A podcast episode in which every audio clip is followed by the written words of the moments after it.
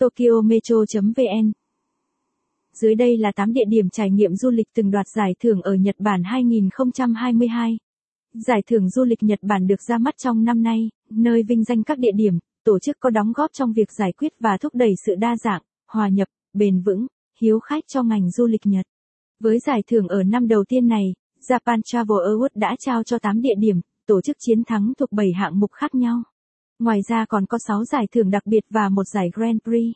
Hội đồng giám khảo của Japan Travel Award bao gồm các nhà văn viết chuyên về du lịch, marketer và doanh nhân. Mặc dù Nhật Bản chưa có kế hoạch mở cửa du lịch ngay lập tức, tuy nhiên bạn vẫn có thể tham khảo danh sách các địa điểm được vinh danh dưới đây, dành cho những ai muốn du lịch khám phá Nhật dễ dàng hơn. Hạng mục dễ tiếp cận nhất.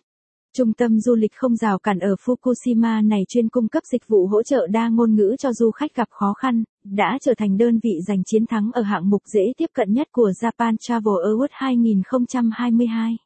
Trung tâm còn cung cấp dịch vụ tư vấn cho các doanh nghiệp địa phương và đại lý du lịch để giúp họ tìm ra giải pháp thích hợp nhằm cải thiện chất lượng du lịch. Hạng mục dịch vụ tốt nhất.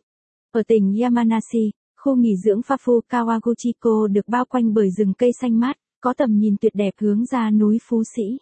Nơi đây cung cấp nhiều dịch vụ chất lượng cho du khách, được Hội đồng Giám khảo bình chọn là địa điểm dịch vụ tốt nhất của Japan Travel Award 2022.